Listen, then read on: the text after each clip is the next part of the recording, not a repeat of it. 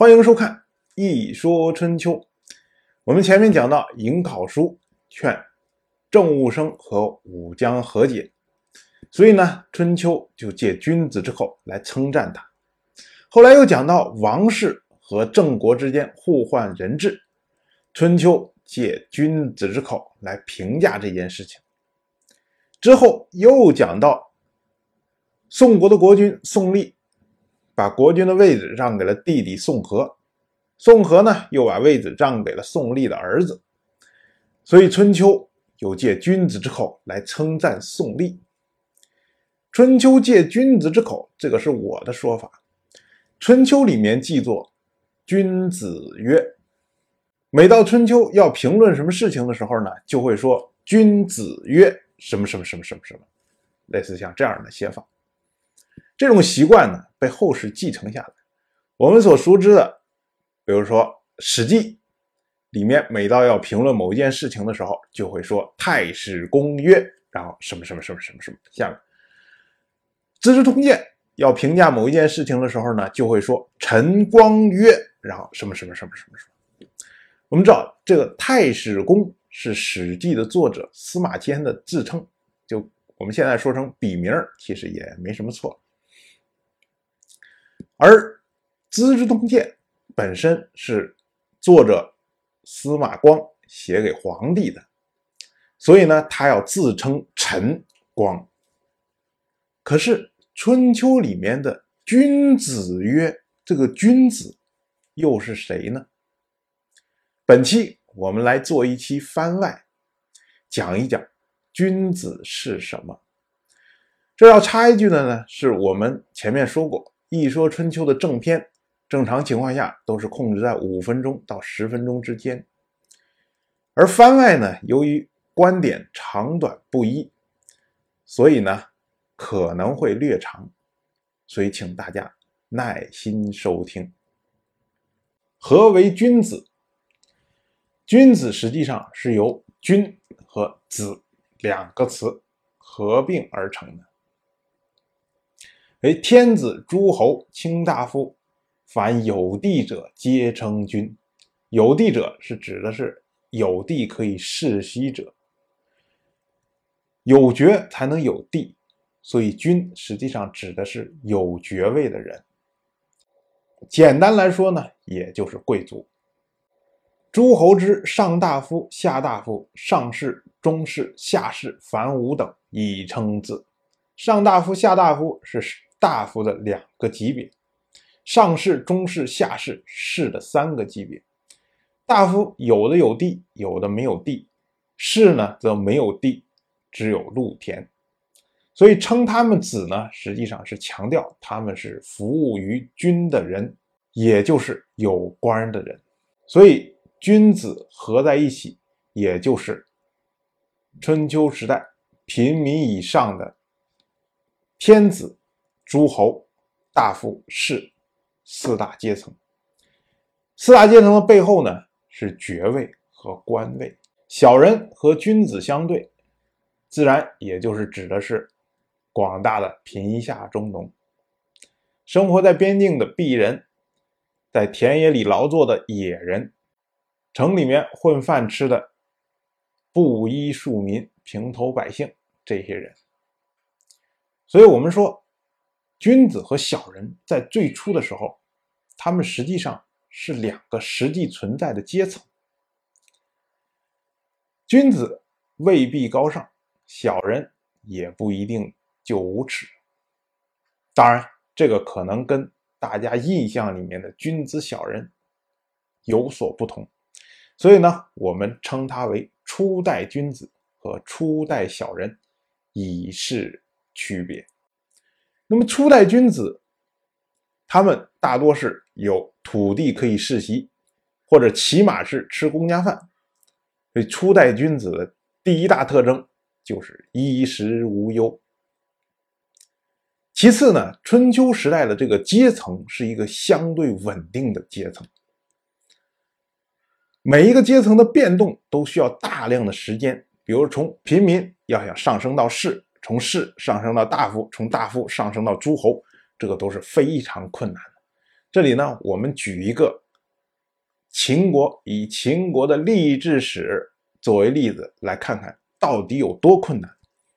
秦据说是舜时代的诸侯，就是尧、舜、禹、夏、商、周，看很早很早的时候就是诸侯，一直做到商代都是诸侯。到商末的时候，有两个人，一个叫飞廉，一个叫鄂来。如果大家看《封神演义》看的比较细的话，这两个人就是到最后周兵都要攻入朝歌的时候，他们还在四世顽顽强抵抗。这么两个人，这是秦人的先祖。当然了，你想对抗新王朝，这个肯定是没什么好下场。所以周立国之后，秦人就被一撸到底，从诸侯变成了平民。然后秦人就开始努力向上爬，努力向上爬，一直花了一百多年，十代人的时间，才终于成为大夫的阶层。后来运气好，碰上了姬就东迁洛邑这件事儿，秦人护送姬就有功，这才被正式封为诸侯。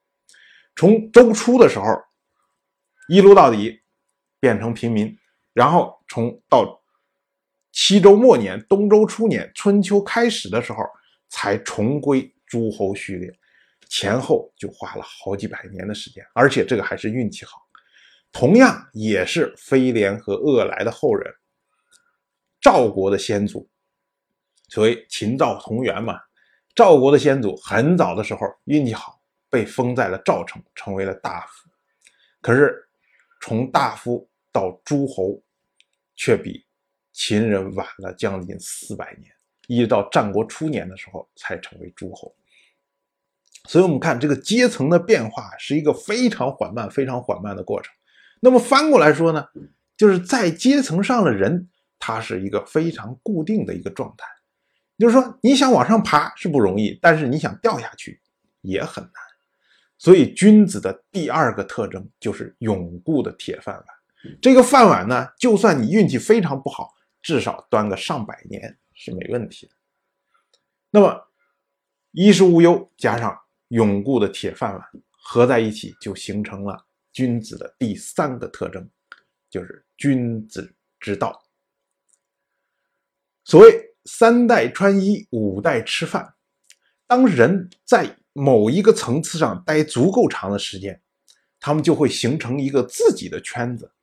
而在这个圈子里面呢，就会有他们自己独特的饮食和服装的习惯，甚至他们会有独特的行为模式。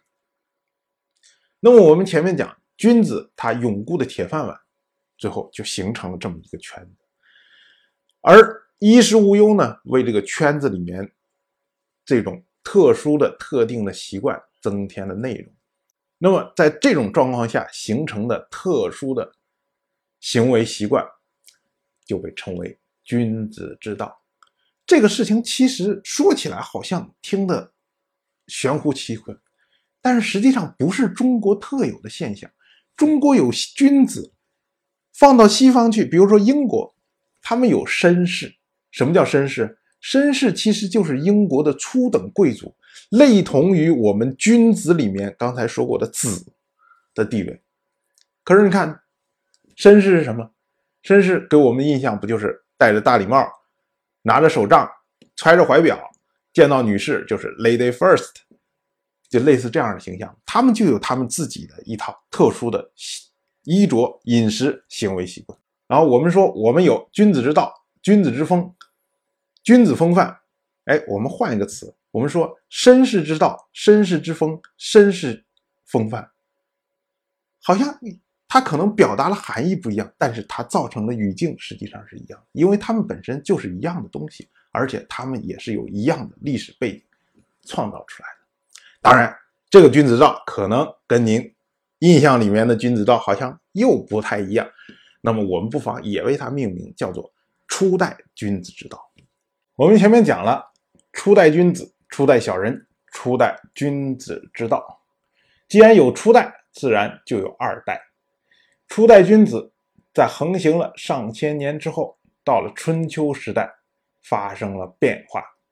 首先动摇的是永固的铁饭碗，春秋是一个大鱼吃小鱼、小鱼吃虾米的时代，大国着急要强国，以便吞并小国；小国也着急要强国，以便避免被吞并。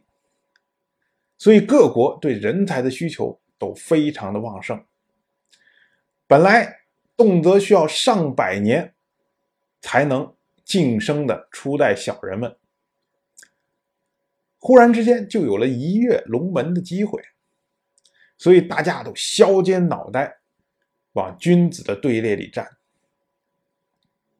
可是这中间有一个难处，就是君子之道。我们前面讲了，所谓君子之道，其实就是一个小圈子里面人特殊的行为习惯。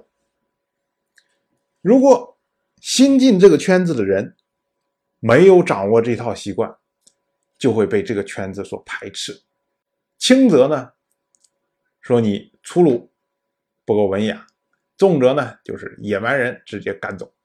像我们最近有一部美剧叫做《维京传奇》，当维京人进入到英国和法国的时候，法国人看到他们的行为举止，就认为他们是野蛮人。可是维京人自己在自己的地方，他们有自己的一套习惯，他们不会认为自己是野蛮人，他们甚至可能认为英国人和法国人才是野蛮人。同样，在我们这边也是一样的。当你小人进到君子部落里面的时候，君子就认为你是野蛮人、下等人、粗鲁人。所以，为了解决这个问题，一位救世主应声而出，他就是我们常说的至圣先师孔丘。后世也称为孔子。孔子最大的成就是搞了一套君子养成计划。他把君子的小圈子里面的行为习惯整理汇编，组织成课本，然后以此为蓝本来教授大家。这就我们常说的叫“孔子治六经”。什么是六经啊？就是诗书礼乐易春秋啊，包括我们一说春秋的这个春秋，经过孔子这一套君子养成计划的改造、指导而形成的人造君子，我们把它称为二代君子。孔子之后出现的诸子百家，像墨子、庄子、孟子、荀子、公孙龙子等等这些人，他们有的既不是。诸侯的大夫也不是诸侯的士，按道理说呢，他们够不上初代君子的规格，可是他们都自称子，所以自称子是二代君子的一个标志。永固的铁饭碗发生了变化，也就意味着阶层的变动加剧，对应的呢，衣食无忧也就发生了变化，因为各国之间的兼并大量本来。是初代君子的人，突然之间被兼并掉了，土地没有了，分给别人了。本来的初代君子变成了没有地的君子，没有地，没有衣食无忧，自然他原来的这种生活起居的行为模式就不能保证，也就是君子之道就不能保证。可是这些人呢，还是自称君子，不能维持君子之道的初代君子。我们不妨把它叫做堕落君子。于是，在孔子生活的那个时代，初代君子、堕落君子、二代君子，龙蛇混杂。那么，什么是君子，也就产生了分歧。所以，孔子一生不停的使用他养成君子的经验来讲解什么是君子。他其实是把原来初代君子。生活习惯、行为模式里面的一部分抽象出来，把其中最好、最善的一部分抽象出来，实际上形成了他的二代君子之道。二代君子之道所表述的，实际上是君子中的君子，即使孔子自己也未必能够做得到，只是他崇尚虚构的一个美好的人格而已。这个呢，其实也就是我们今天的君子之道。孔子并没有做出来专门的著作来阐述他的孔版君子之道，但是呢，他的只言片语被他的门人后辈记录下来，后来形成了一本书，叫做《论语》。但是我们需要注意的是，在《论语》里面，并不是所有的君子都是指的孔子所崇尚、所虚构出来那个完美的君子。很多地方，君子就是指的是初代的君子，或者是二代的君子。我们举一个例子，比如说在《论语·里仁》里面有一句话，叫做“君子喻一义，小人喻一利”。一般解释这个“喻”呢，就是明白的意思。所以呢，这句话整句就可以解释成：君子看重道义，小人看重利益。进一步衍生成呢？看重利益的，就是小人；看重道义的，才是君子。再往下延伸呢，就变成谈钱的就是小人，不谈钱的才是君子。所以，我们现在经常会碰到一种情况：你把钱借给朋友，很君子；可是这个朋友如果不还钱，你去要的时候，你就变成了小人。明明是自己的钱，你要把自己的钱伸张自己的权，要把这个自己的钱要回来。竟然变成了小人，变成了卑鄙无耻的人，甚至还要受借你钱不还人的唾弃。这种奇怪的思想，其实就是源出于这儿：君子喻于义，小人喻一利。但是如果我们翻过来，我们把君子和小人换算成初代君子和初代小人，那这句话的意思就是完全不一样。欲这个字本身是有告诫、告谕的意思。那么呢，君子喻于义，小人喻于利。我们整句解释下来就是：君子要对他讲义，小人要对他讲利。为什么呢？我们前面说了，君子是什么？君子就是衣食无忧、永固的铁饭碗，人家不差钱儿。所以你去跟他讲利益的时候，他可能未必感兴趣。但是如果你给他讲天下大事，他有可能就会感兴趣。就好像我们现在讲大众创业、万众创新，大家都在找投资人。哎，某一天你不小心碰到马云了，然后你跟马云说投我这个项目好，我这项目第一年中五十万，第二年挣一百万，你觉得马云会感兴趣吗？马云说：“我跟你扯淡，这活我已经挣了两百万了。”所以说利对于马云来说没有意义。如果你要是说我这个项目好，我这项目三五年之内改变业界格局，颠覆整个行业规则。你这么一讲，这是讲了什么？这是讲的是意义。那马云也许还会听一下。可是翻过来讲，如果你说我三五年之内改变业界规则这一套，你跟一个路边的小老板来讲，他可能马上觉得，哎，你这个人是不是太会吹牛皮了？所以，所谓。君子喻于义，小人喻于义，就是见人说人话，见鬼说鬼话的一个翻版。只不过因为从孔子口中说出来，所以后世人营营句句啊，不停的想办法怎么能够把它解释的更像孔子所说的那个君子。但是呢，他也可能是我们说的初代君子，只是一个阶层而已。然后我们可以再举一个例子。《论语·雍也》里面有这么一句话，叫做“子谓子夏曰：‘汝为君子汝，勿为小人汝。’”这个子夏呢是孔子的弟子，比孔子年轻四十四岁。孔子最后的几年都是子夏陪他度过的，而且子夏这个人对于春秋来说非常的重要。以后我们有机会的时候，我们会仔细的讲一讲他。